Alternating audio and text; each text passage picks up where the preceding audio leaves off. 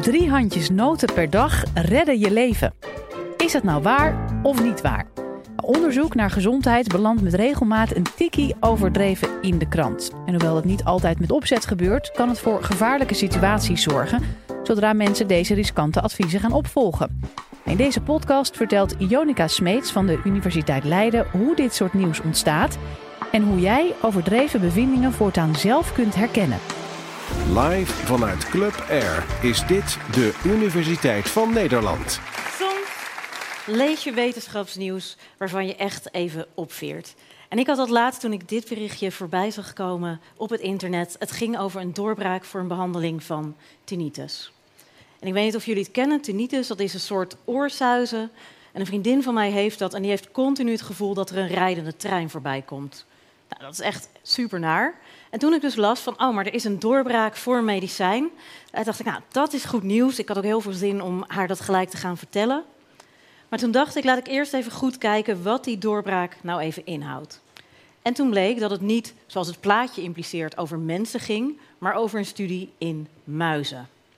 En uh, ja, dat zie je vaker, dat er studies zijn gedaan in petrischaaltjes in een lab of op muizen, waarvan nog helemaal niet duidelijk is of we die ooit kunnen vertalen naar een behandeling voor mensen, maar dat die in de media komen alsof we er al zijn.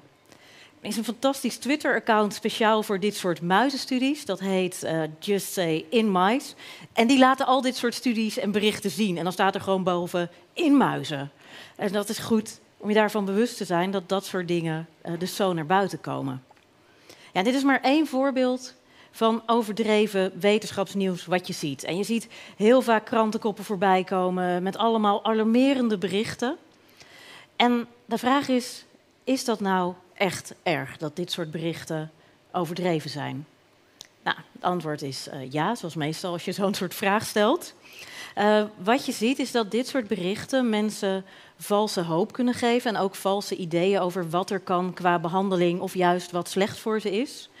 En dat zorgt ervoor dat het voor artsen lastiger wordt om mensen goed te behandelen, omdat er verkeerde verwachtingen zijn. En er zijn zelfs voorbeelden waar overdreven nieuws daadwerkelijk levens heeft gekost. Een paar jaar terug was in Australië een heel alarmerende uitzending over een medicijn wat mensen beschermde tegen botbreuken. En die uitzending waarschuwde mensen dat dat uh, medicijn kankerverwekkend was. En dat was op zich ook zo, dus het was in principe waar. Alleen het medicijn was een heel klein beetje kankerverwekkend, maar het beschermde heel goed tegen botbreuken. En door die alarmerende berichten zijn allemaal mensen gestopt met hun medicijnen zonder met hun arts te overleggen. En er is berekend dat dat ongeveer duizend onnodige botbreuken heeft opgeleverd. En uiteindelijk door complicaties daarvan ook 14 doden. Dus overdreven gezondheidsnieuws kan echt grote gevolgen hebben. En het gaat tegenwoordig vaak over nepnieuws. En wat hier moeilijk en ook interessant aan is, is dat het vaak geen verzonnen nieuws is, maar dat het begint vanuit een wetenschappelijke studie die op zich klopt, maar dan conclusies trekt die niet kloppen. En dat dat dus al gevolgen heeft. Het is niet verzonnen, het is een overdrijving, het trekken van te sterke conclusies. Ja, en ik ben hoogleraar wetenschapscommunicatie en ik doe onderzoek naar waar dit soort overdrijvingen nu vandaan komen. En hopelijk ook hoe we kunnen zorgen dat het nieuws straks beter wordt. Bijvoorbeeld, er was een krantenkop die we zagen: creatieveling heeft minder kans op Parkinson. En dat was een studie die had aangetoond dat mensen die een artistiek beroep hadden, bijvoorbeeld schilder of acteur of muzikant, dat die latere leeftijd minder vaak de ziekte van Parkinson hadden. De ziekte van Parkinson dat is een uh, zenuwziekte waarbij zenuwcellen afsterven en mensen uh, bijvoorbeeld minder goed kunnen bewegen. En het artikel in de krant zei ook dat dus misschien wel zo'n artistiek beroep je beschermde tegen die ziekte van Parkinson. Nou, een van mijn hobby's is als ik dit soort krantenberichten zie, om te kijken, nou, wat zei de wetenschappelijke studie nou eigenlijk echt? Nou, in dit geval bleek dat de wetenschappelijke studie het had over een verband tussen die twee dingen. Dus de studie zei creatieve beroepen zijn geassocieerd met verminderde kans op de ziekte van Parkinson. En dat betekent dat je eigenlijk niet weet in welke richting het opwerkt. Het zou ook best kunnen dat mensen uh, in een vroege fase van de ziekte van Parkinson met een creatief beroep uh, moeten stoppen met hun beroep en iets anders gaan doen. En dan is het dus de andere kant op eigenlijk, dat de ziekte van Parkinson ervoor stopt dat ze niet meer hun creatieve beroep doen. Wat heel aardig was aan dit voorbeeld, um, was dat we ook in ons materiaal een factcheck vonden van een andere krant. Die had dus gekeken van klopt dat wel, wat die andere krant eigenlijk zegt. En zij hadden dan ook uh, de onderzoekers gebeld. En die zeiden, nou, hier is de media er wel een beetje mee vandoor gegaan. Iemand zei, wat er tot nu toe in de media is verschenen, is niet een volledig correcte weergave van ons artikel. Een andere onderzoeker zei ook van, nou, dat, uh, dat een creatief beroep beschermend kan werken tegen de ziekte van Parkinson, dat zouden wij nooit zeggen. Helaas voor hen heb ik nog een hobby. Uh, dat is namelijk het zoeken van persberichten. Uh, de universiteit stuurt vaak een persbericht uit als er zo'n wetenschappelijk artikel uitkomt. En die kan je ook opzoeken. En wat was nou de titel van het persbericht? Bijna letterlijk hetzelfde als in die eerste krant. Ouderen met creatief beroep heeft minder kans op Parkinson. En ook in dat persbericht stond letterlijk dat een creatief beroep mogelijk beschermend werkte tegen de ziekte van Parkinson. Dus het is een beetje makkelijk om vanuit de universiteit te zeggen: Nou, al dat overdreven gezondheidsnieuws, dat komt door journalisten. Het komt dus niet alleen van journalisten, het komt ook vanuit de universiteit zelf. Nou, als gezegd, we hebben dus al die persberichten van een jaar genomen, alles bekeken, uh, hoe het zit. En um, daarbij zeg ik we, maar dan bedoel ik dat mijn studenten dat hebben gedaan, al dat werk. En wat je dan bijvoorbeeld doet, is dat je kijkt naar zo'n relatie. Dus we zagen bij die ziekte van Parkinson ging het over een verband.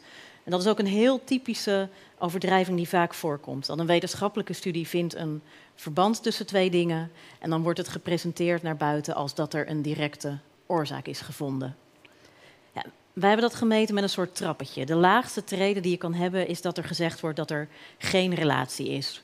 Dus dat kan bijvoorbeeld een uh, artikel zijn wat zegt het gaat over wijn en kanker. Verder weet je niet wat het verband ertussen is. Eén trapje hoger is dat je een verband hebt gevonden tussen de twee.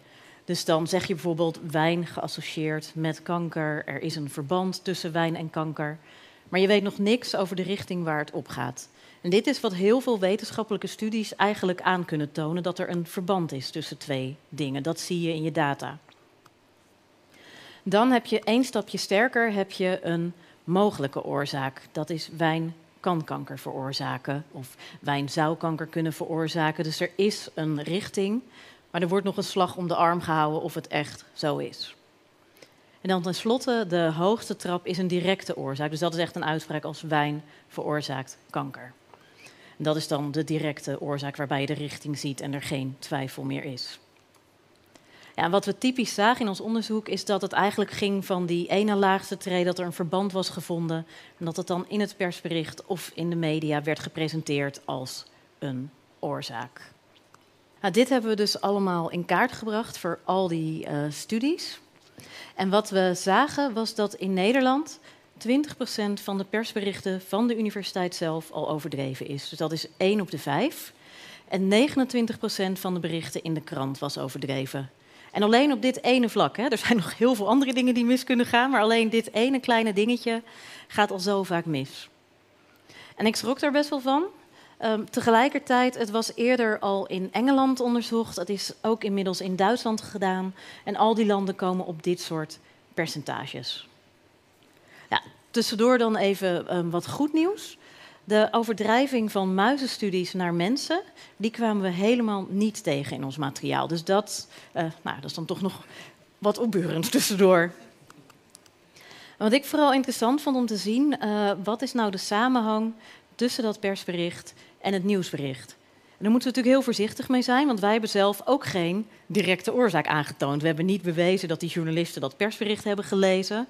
Uh, in sommige gevallen hadden ze het letterlijk overgenomen, dan weten we het vrij zeker. Maar we zien vooral dus een verband tussen de twee. En wat we zagen, als een persbericht overdreven was, dan was slechts 8% van de krantenberichten niet overdreven.